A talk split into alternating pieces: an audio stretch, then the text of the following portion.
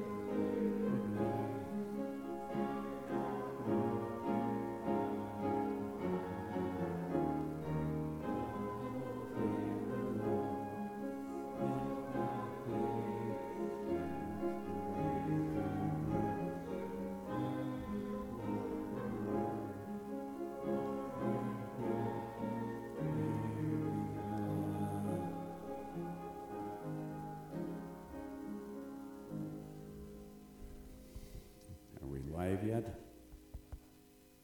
We want to welcome all those by way of television this morning and radio and YouTube and other means of communication as we uplift many people in our thoughts and prayers. And this morning we're fortunate to have someone that has some knowledge of that particular area, and I'm going to call on Dr.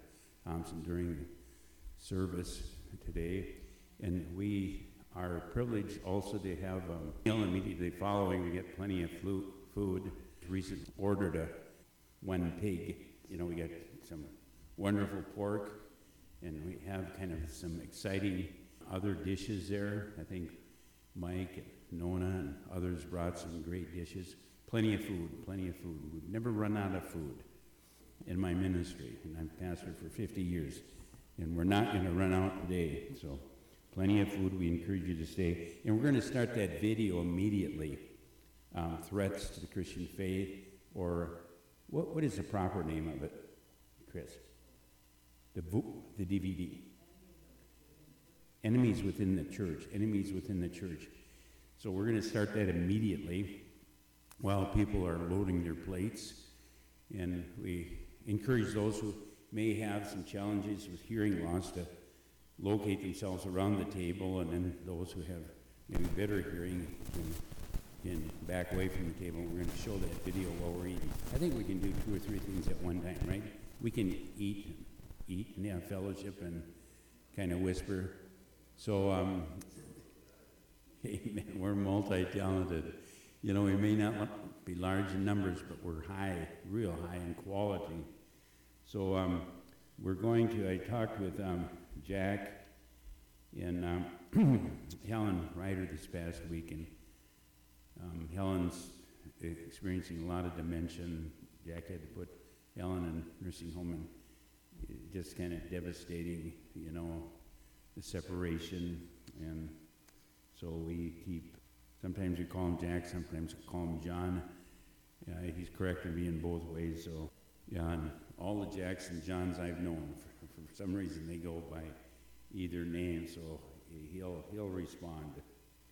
So if he happens to come, and he he frequently listens to our television broadcast and on YouTube or Facebook, and and also um, Darwin called me last night and told me about Laura passing away, and so we, that was last Monday, and the funeral was, was Thursday, Thursday, so keep um, the family in your thoughts and prayers. So let us turn now to our opening hymn, um, Purple Hymnals. Purple Hymnals this morning, number 98, To God Be the Glory. If you'd like to stand, this is a good time to stand and stretch as we open our worship service. Those by way of television, we consider it a real honor and a privilege to be able to minister to you by television and radio and other means of communication. So, to God be the glory. Purple hymnals, number 98, please.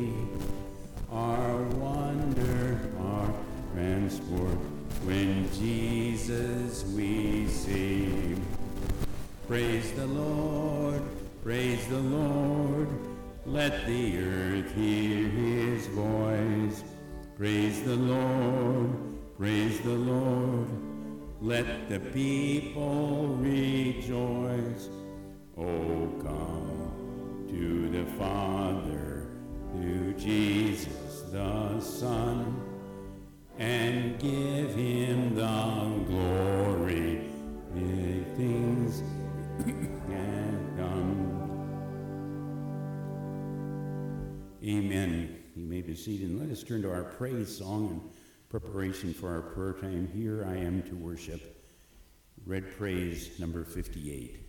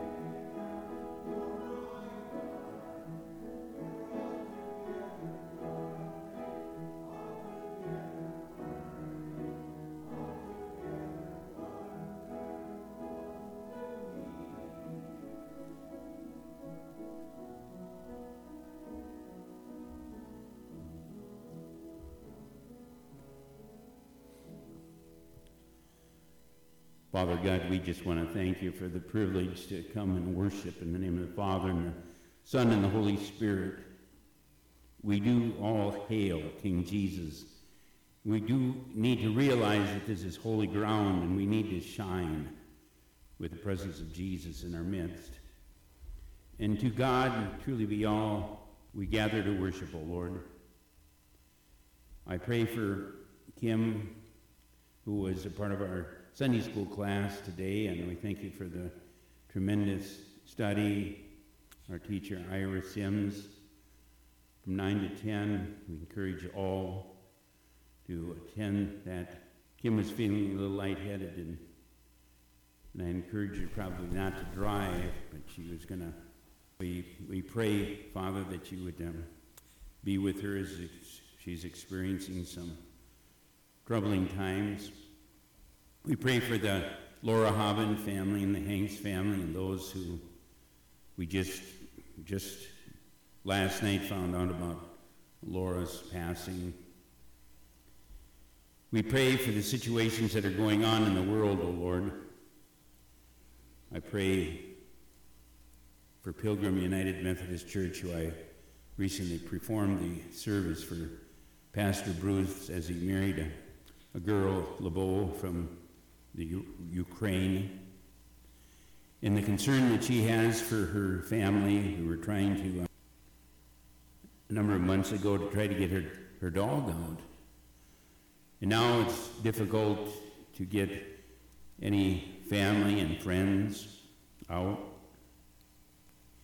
And as we address one another by way of television and YouTube and other means of communication, Facebook, we do ask for our friends in Christ from all denominations, and we have many Protestant and non Protestant friends that listen to our worship service. But, and we greet you all in the name of Jesus Christ, who is our peace, and Jesus Christ, who encourages us to be peacemakers when he says, Blessed are the peacemakers for they shall be called children of God.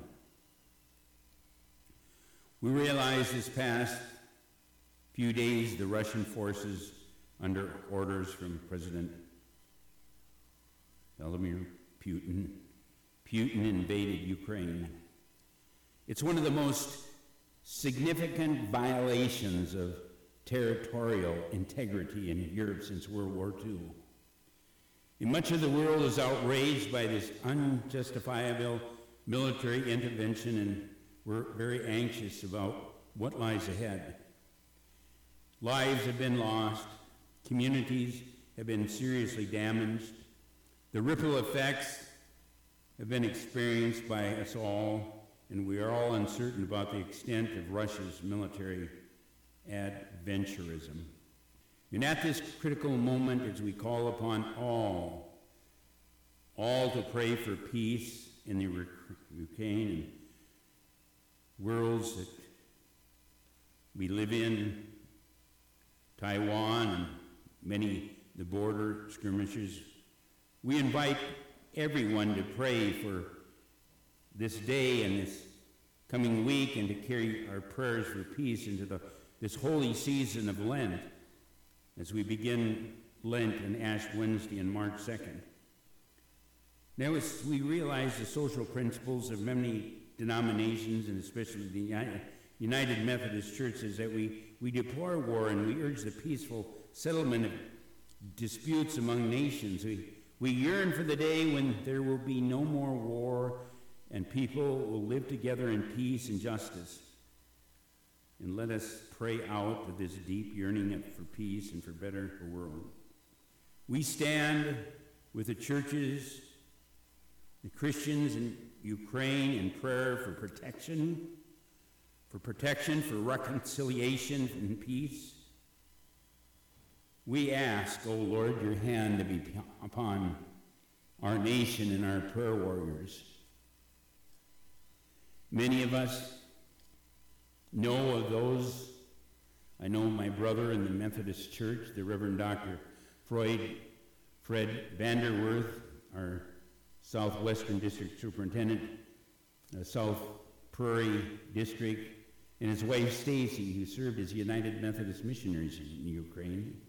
And he shared with me many of us have been inquiring how our friends from our time of missionary service are doing in the Ukraine, and he appreciates the inquiries. And they lived in the, the western city of Lviv, where Ukrainian identity is preserved well.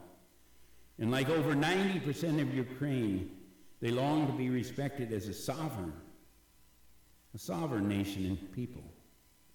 And so far, missiles have not landed in. We thank you, Father, for, the safety and the provision. And we're concerned about disinformation. Disinformation that's being spread through social media. And the best way we can help to support legitimate sources is, for example, it's been suggested that Ukraine was the initial aggressor and Russia is simply responding. And this is categorically untrue. Mostly, we would like the world to know that this diabolical scheme of President Putin is not merely an attack on the sovereignty of Ukraine, but a potential catalyst for world war. And our concern is for Ukraine, peace. But that what happens there affects us all. And As we pray for peace, we also look for ways to wage peace. It's, it's hard to know how currently, and it's hard to know how currently, but sacrifices at the gas station or in our investment portfolios are, are the very least we can endure for a people whose lives lay in the balance and and the nation.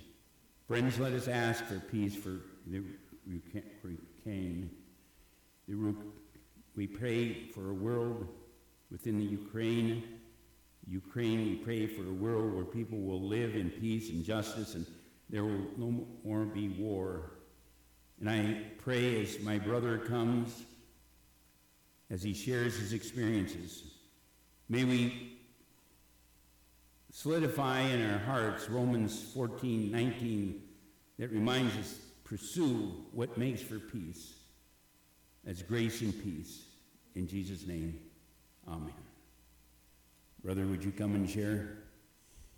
Here a number of years ago, I, I was asked to speak at an, as a, to an attaché group, and one of the key leaders was a, a general he was also a professor at one of the universities and was a close friend of Putin. And Putin, we took pictures here a number of years ago, and he told me, he says, you know, we're not much different. We want peace.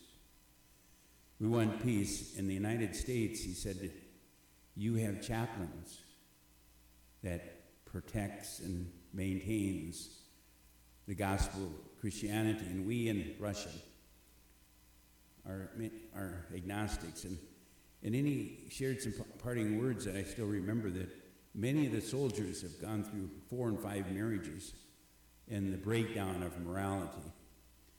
Would you come now, brother, and introduce yourself? For those by way of television, you're not a stranger to this pulpit, but you may be a stranger to those. I thank your pastor for letting me take the podium here I just donated blood uh, four days ago, the day that the Russians moved into Ukraine. I'm O positive and cytomegalovirus virus naive, so they can give my blood to the little children. And I hadn't donated for over a year because of the COVID. So it's nice to be here where I can hang on if I feel a little weak as I talk, and I'm not going to talk very long. But we're living definitely in the signs of the last days. Nation shall rise against nation and kingdom against kingdom. I've been to the Ukraine twice in 1999 on a medical mission and again in 2000.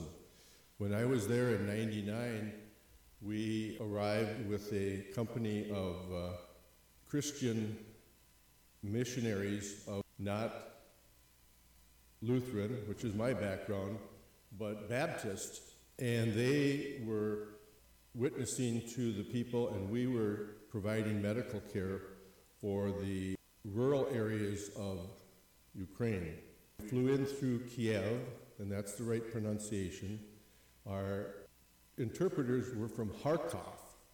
That's the right interpretation of the second largest city in Ukraine, Kharkov, uh, and they were closest to the Russian border, and they wanted to go back to the old Soviet system. So you can see that there's been a little turmoil along that eastern coast. The thing that I wanted to mention today is that men shall run to and fro, and knowledge shall be increased, wars and rumors of wars, and there'll be a great falling away of the faith. But in Ukraine, I noticed a great uh, resumption of their faith. The year 1999 was a, an election year. We came in through the airport in Kiev, and we had to open up all our crates, bringing in medication and everything, and they had to examine everything. There was troops all over the airport. They didn't have their Kalashnikov guns at the ready, but you felt definitely that they were carefully scrutinizing everything you were doing. I even had to open up my little case of an otoscope, and they had, an, oh, there's uh, batteries in here. Is this a bomb? No, no. I said, this is what you look in ears and, and the throat and what, whatnot with. So we got through the uh, screening, and we went on to uh, do uh, a three-hour bus ride in an old rickety bus to the Zhytomyr region, and that's where we worked out for the next two weeks in uh, rural areas. Every other day, we'd go to a different site and give medical care. And uh, during the time that we were there, we stayed in a family in uh, Zhytomyr region. And then the second year when I went there in 2000, we got, uh, fortunately, a chance to stay in the same family. And uh, they had been so overjoyed because the year that we were there in 99, there was an election, and it strongly went for freedom and democracy. The only area that was still wanting to go for uh, the Soviet system was along the eastern border where Putin invaded, what was it, about eight years ago or six years ago or something after Crimea. To make a long story short, they were so happy that they had now freedom and they were out from underneath the atheistic Soviet system that when we went back the second year, four of the eight different sites in the rural areas that we were ministering to with our medical care, they were building new Baptist churches. And that shows that this is a fight right now between good and evil. Satan rules Russia, and the Lord rules in Ukraine, and that's why they have the strength to stand and fight. And there's probably angelic beings that are la- making some of the Russians just lay down their arms, they won't even fight. And so we can keep them in our prayers. And thank you for letting me talk and bring a little uh, word of the Lord to you that uh, He will rise as the end times come there's a coming world dictator, and the Jews have now returned to Palestine, and we want to be ready and not be scoffers because the second coming of Christ is imminent. Thank you. You may want to give us some updates in the future. Want to be mindful of, of the scripture this morning. And Mike, you may want to come. Our scripture reading is taken from Luke chapter 9, 28 and following. You take a moment to examine that scripture. Many of you know that the docs served in my local area and have kind of retired in this area. Alexandria, is where our, our, our daughter Joy served for a while. Alexandria, fine, fine community. Reading now from Luke's Gospel, to give you a little territorial understanding about traditionally is looked upon as Mount Tabor.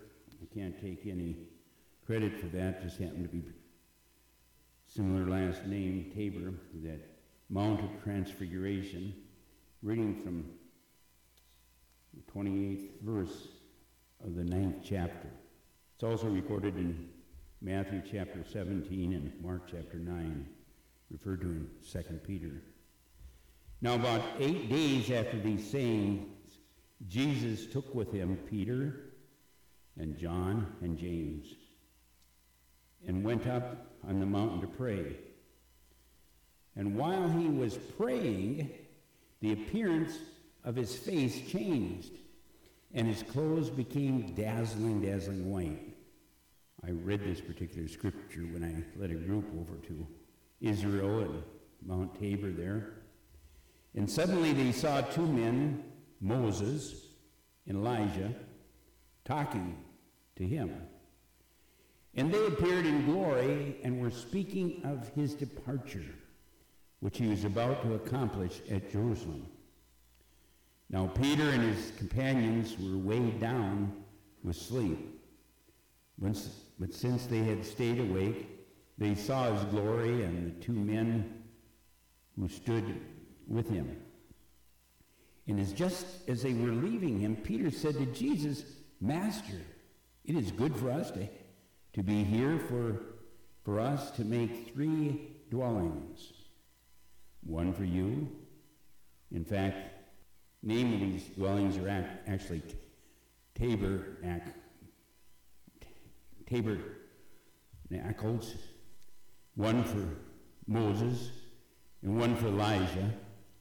And not knowing what he said, while he was saying this, a cloud came and overshadowed them, and they were terrified as they entered the cloud.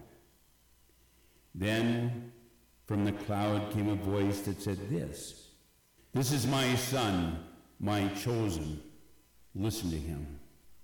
And when the voice had spoken, Jesus was found alone, and they kept silent, and in those days told no one any of the things they had seen. Good morning, brothers and sisters. My latest sermon, fortunately or unfortunately, I'm not sure, is going to be on Luke 15, 11 through 32. I didn't have the month of the, the scripture day I was looking at, so sorry about that. Anyway, I'll read it and uh, then comment on it. Luke 15, 11 through 32.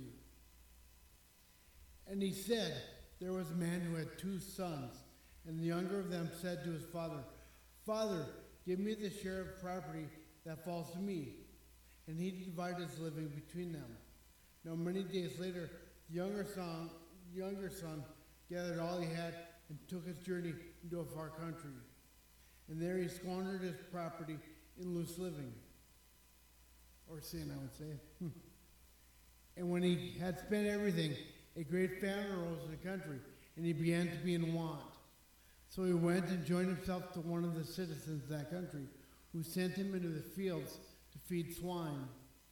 And he would gladly have fed on the pods that the swine ate, and no one gave him anything. But when he came to himself, he said, How many of my father's hired servants have bread enough and to spare, but I perish here with hunger? I will rise and go to my father, and I will say to him, Father, I sinned against him before you I am no longer worthy to be called your son. Treat me as one of your hired servants. And he arose and came to his father. But while he was yet at distance, at a distance, his father saw him and with compassion ran and embraced him and kissed him. And the son said to him, Father, I've sinned against you and before you. I'm no longer worthy to be called your son. But the father said to his servants, Bring quickly the best robe and put it on him and put a ring on his hand and shoes on his feet, and bring the fatted calf and kill it. And let us eat and make merry. For this, for this son of mine was dead and is alive again. He was lost and is found. And they began to make merry and party. Now his elder son was in the field, and as he came and drew near the house, he heard music and dancing. And he called one of the servants and asked, what, what does this mean? What this meant? And he said, Your brother has come, and your father has killed the fatted calf, because he has received him safe and sound. But he was hungry and refused to go in. His father came out and entreated him. But he answered his father, Lo, these many years I have served you, and I never, of course he had, but he said never, disobeyed your command. Yet you never gave me a kid and that I might make merry with my friends. But when this son of yours come, who has devoured your living with harlots, you killed for him the fatted calf. And he said to him, Son, you are always with me, and all that is mine is yours. It was fitting to make merry and be glad, for this your brother is dead and is alive. He was lost and now is found. That scripture told about a man with two sons. The parable was only told in Luke's gospel. The other gospels don't have that story or parable. The custom based on, in Deuteronomy chapter 21, verse 17 says you divide your property equally between your sons. The older one gets a third of it. Each, each one of your sons get a third of property. This man only had two sons. So he gave the, the first one, the senior brother, 67%. The other brother was supposed to get 33. But the younger son took the money he got from his father and he went out and he wasted it in a foreign land. I guess sinful ways. Either or both. When he came back and talked to his father and said he wanted to share the property, that's, that could be taken as, oh, my son wants me dead so he can get his inheritance. The father did not do that. The father gave it to him, his third. And now he went out and wasted the money. This is where the identity of two sons kind of came to light. The younger son that took the money and wasted it more or less represents the, the Gentiles. And prior to pass away, the father had divided it two thirds says the one son and one third of the other. This younger son that had gone out and wasted the money, all of his inheritance, was thinking, he goes, "Oops, this I messed up. This is serious. I have to go back and apologize to my father because I'm hungry." He was feeding pigs. That's an unclean animal. Not only are they unclean, but the food they eat is even worse for them. He was feeding pigs. He goes, Oh, I can go back to my father and apologize. Now I feel bad. You see, he wasn't successful without his father. I want to point that out. What can we do apart from God? We will not be successful. We won't be able to do anything without God. Because he left his father and went on to his wild living stint, he wasted it all. It all went to nothing. He wasn't with his father. Then, when he came back to his father to apologize, there was a great famine. He had no money left because he had wasted all, and he was starving. So he ate the pods that he was supposed to feed the pigs. From it, he decided to go home and apologize to his dad. And from a distance, his father saw him coming. He said, Oh, here comes my son. He's back. He ran out, gave him a hug, and showered him with kisses. So look at the reaction of the father here. When he saw his lost son coming, he told the servants, Go get the best robe we have, put it on him. That was a big deal. And then he told other servants, Go fill the fatted calf. That's a special animal that was supposed to be uh, eaten only on special occasions. This man thought this was worth killing the fattened calf. He wanted to celebrate the return of his son. The older brother walked by, the one that hadn't gone away, and noticed the celebration happening in his dad's house. And his wayward brother was back. This was a celebration he wouldn't have anything to do with. Because he's like, no, no, that should be my fatted calf. I listened to my dad. I didn't go away and waste the inheritance. That's mine.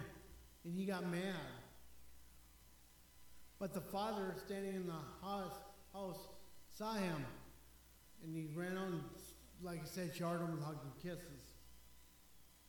But the older son was mad because his dad had killed the fatted calf for the younger one, the one that had gone astray,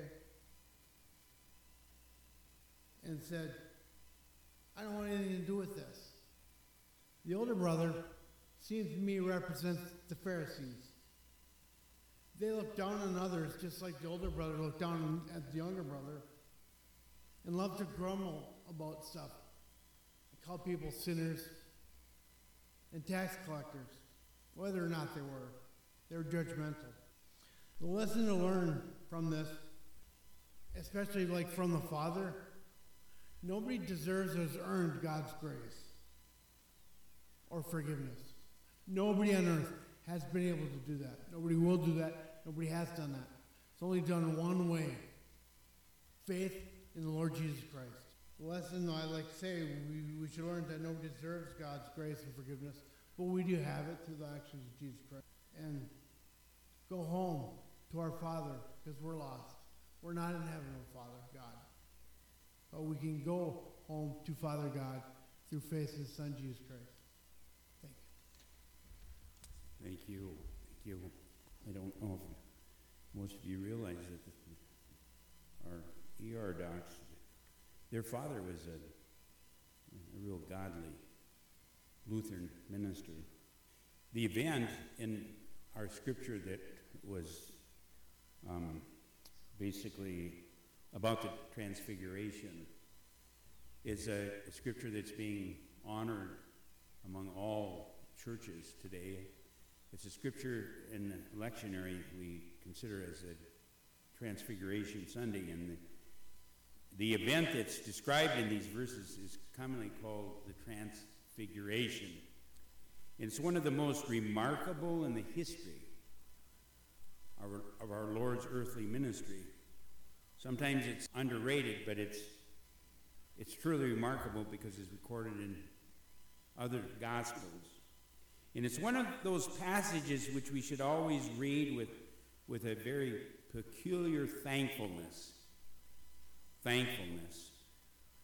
It lifts a corner of the veil in which hangs over the world to come and the world to come, and, and it, it throws light on some of the deepest truths, the truths of our religion. And you and I are here because we want to learn those deep truths of understanding. Well, in the first place, this passage shows us something of the glory which Christ will have at his second coming, which our beloved E.R. Doc was referring to and which we reproduced it in your bulletins. You can witness this scripture coming before you and I. We read that the very fashion, the fashion of his countenance was altered, and his raiment was white and glistening, and that the disciples who were with him saw his glory.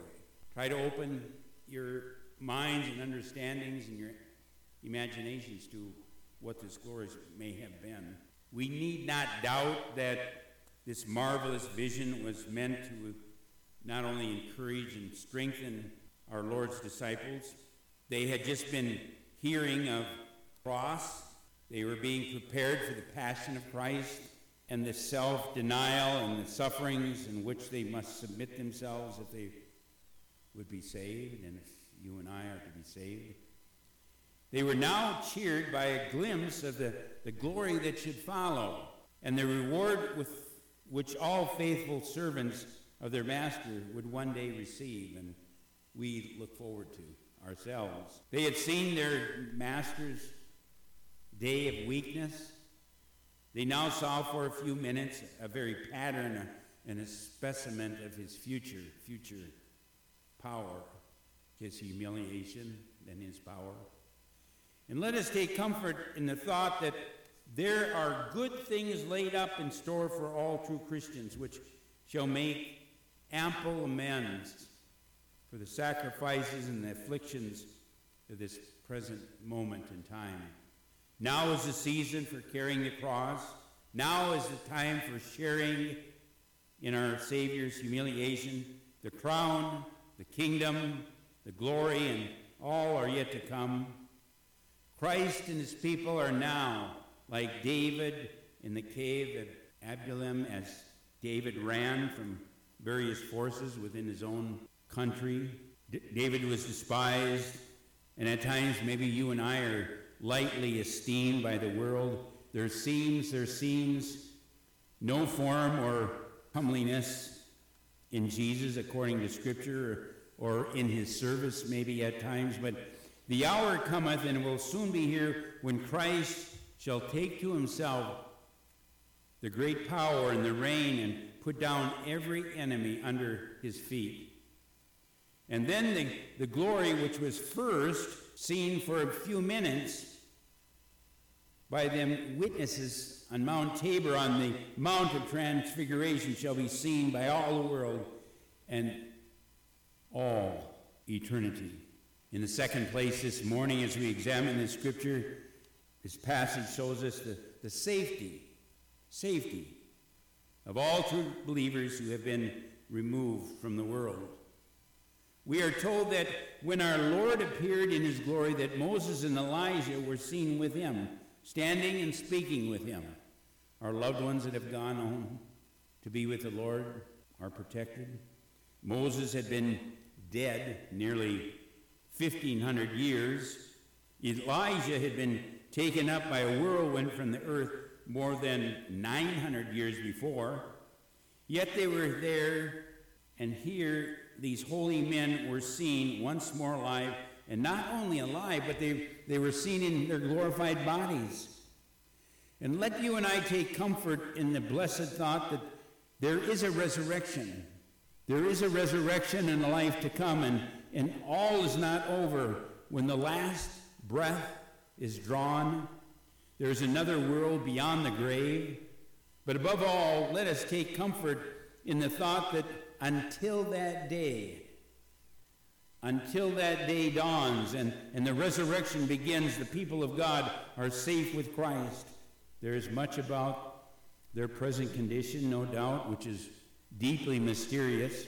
Where is their local habitation? What knowledge have they of things on earth?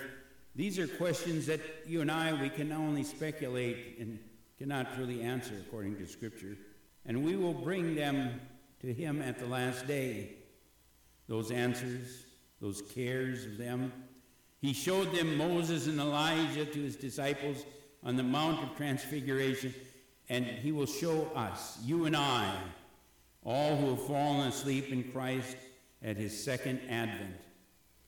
Our brethren, our sisters and our brothers in Christ who have preceded us in death are in good keeping. They are not lost, but gone before. And in the third place, this passage shows us that the, the Old Testament, the Old Testament saints in glory take a deep interest in Christ's atoning, atoning death.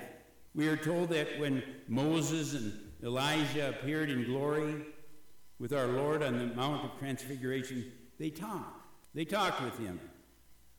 And what was the subject of their conversation? We are not obliged to make conjectures and, and guesses about this. St. Luke tells us they spake of his demise, his decease, which he should accomplish at Jerusalem. They knew the meaning of that death. They know how much depended upon that death. Therefore, they talked about it. It is a grave mistake, a mistake to suppose that, that holy men and women under the Old Testament knew nothing about the sacrifice which Christ was to offer up for the sin, your sin and my sin, the sins of the world. Their light, no doubt, was far less clear than ours. They, they saw things afar off and, and indistinctly, which we see as if we were close at hand. But there is not the slightest proof that any Old Testament saint ever looked to any other satisfaction for sin but that which God promised to make by sending his Messiah, the truth and the life, the Lord Jesus Christ. From Abel downwards to the whole company of old believers appear to have been ever resting on this, this promising sacrifice. And the blood of the Almighty was efficient yet to be revealed. From the beginning of the world, there has never been but one foundation of hope and one foundation of peace for you and I as sinners. It was the death of the Almighty Mediator, the mediator between God and man. That foundation is the center truth of all revealed religion. It is the subject of which Moses and Elijah were seen speaking when they appeared in glory. They spoke of the atoning death of Christ. And let us take heed that this death of Christ is the ground, the very ground and foundation of our confidence. Nothing else will give us comfort in the hour of death and the day of judgment. Our own works are all defective and imperfect, but our sins are, are more in number than the hairs of our heads, according to the Psalmist in the 40th chapter, the 12th verse. Christ dying for our sins, dying for our sins, and rising again for our justification must be our only plan and plea if we wish to be saved. But happy is the person who has learned to cease, cease from their good works into glory in nothing, but glory in the cross of Christ. If saints in glory see in Christ's death so much beauty that they must needs talk of it, how much more ought you and I as sinners on earth? And in the last place, the passage shows us the immense distance, the distance between Christ and all other teachers whom God has given to us.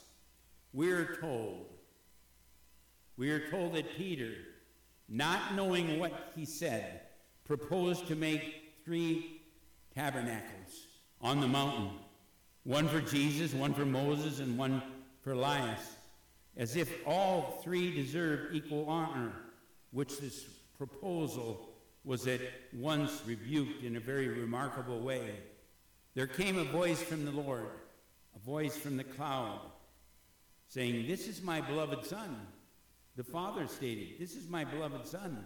Hear him. Hear him. That voice was the voice of God the Father Almighty conveying both reproof and instruction. That voice proclaimed to Peter's ears that however great Moses and Elijah might be, there stood one before him far greater than they. They were but servants. Jesus was to be the king's son. They were but stars. He was the sun. The S U N and S O N. They were but witnesses, and he was the truth. Father, we pray that the scripture would be embedded in our hearts of transfiguration. Forever let that solemn word of the Father ring in our ears and give the keynote to our religion. Let us honor ministers for their master's sake. Let us follow them so long as they follow Christ. But let it be our principal aim to hear Christ's voice and to follow Jesus, Jesus, where whithersoever Jesus goeth. Let some talk, let some talk, if they will, of the voice of the church. Let others be content to say, I hear this preacher or that clergy person, but let us never be satisfied unless the Spirit, the Spirit of God, witnesses within us that we hear Christ Himself and our Jesus disciples. With every head bowed and every eye closed, and those by way of television and radio and Facebook and other means of communication. Would you be so honored to pray in Jesus' name together? Dear Jesus, we thank you for your forgiveness. We repent. We seek first the kingdom of God and your righteousness. Transfigure us, O Lord. Prepare us for eternity. In Jesus' name. Amen. As we wait upon you for your tithes and your offerings today, and as the ushers come forward, I trust that you will hear him.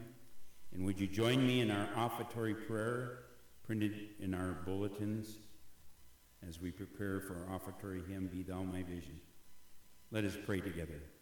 Transforming God, we come to your altar this morning, knowing that in our giving and in our living, we have often put just enough into living our faith so as not to impact our lifestyle or cause too much discomfort.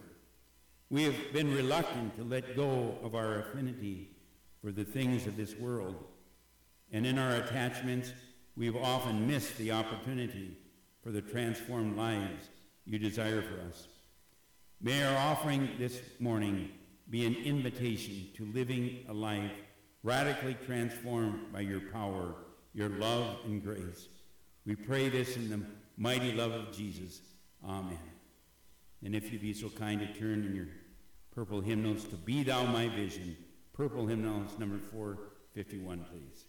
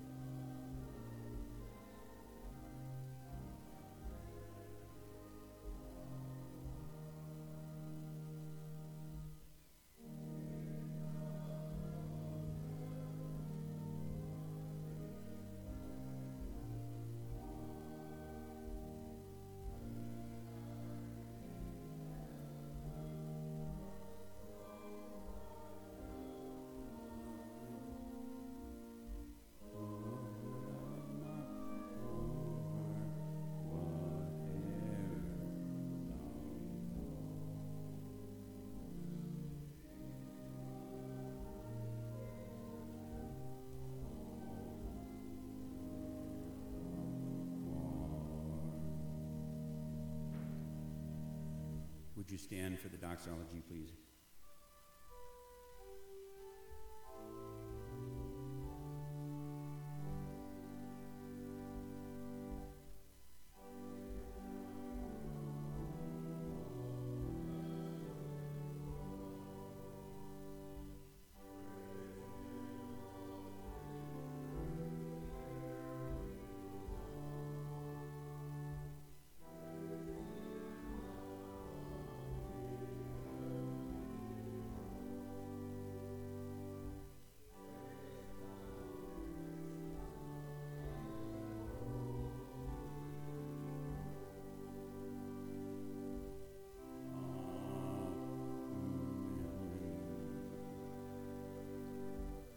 Father God, we are truly thankful and grateful uh, for the many blessings that you give to us. That you are a holy God of light that overcomes darkness and, and death. We thank you, Father, for your hand upon Ukrainians as they continue to fight the demonic forces of Russia. As we offer our tithes and offerings to you this morning, we pray that we may give the confidence and the assurance of those fully convinced in our promise of resurrection and hope. As those in need come across our paths, and as we remember those who are fleeing the country and those who are invading, we just pray, Father, that supernaturally you would intervene and that the world would know and see the demonic influence of the Russians. Help us to experience our generosity as those who have no need to hold back or hedge our bets. May we live our days giving freely with love and grace as we pray for those in need, not as those who have the hope only of salvation, but the promise. It's the promise. It's not a hope so, think so, feel so, but it's a promise. In those Christ's name we pray. Amen. Is there any announcements that we need to make? I see that hand, Robin. I have a little update of what's going on in Ukraine. A friend of mine, her family immigrated here during the fall of the Soviet Union. Part of her family's Ukrainian, part of her family's Russian. And we've been corresponding back and forth, and She told me that as of yesterday, in the basement of a 10th floor story building last night, and she told me that 8 a.m. is our time. Um, two of their kids are with them and grandkids. Her friend Audrey's area separated, and I asked her, "You okay? Is your family okay?" She said, "So far they're stuck in the basement," and she said, "I can share this as long as the truth is unaltered. Keep in mind, we don't know if it's Russia or Ukraine that is actually attacking. Russian soldiers captured as to the fact they don't want a war though." And she sent me an article about Mykolaiv Military Hospital was entered by a Russian soldier wounded in the process of repelling an attack of the Russian troops. Mykolaiv reported that Russian troops did not expect such pressure from the Ukrainian army. She was straight from Mykolaiv, small city next to Black Sea, surrounded by three sides. And I asked her about warships in that area, and she said not that she knows of. I don't trust the media, and I told her this. I said, since since you have family there, I'm trusting the boots on the ground because I don't trust the media. Thank you, Robin.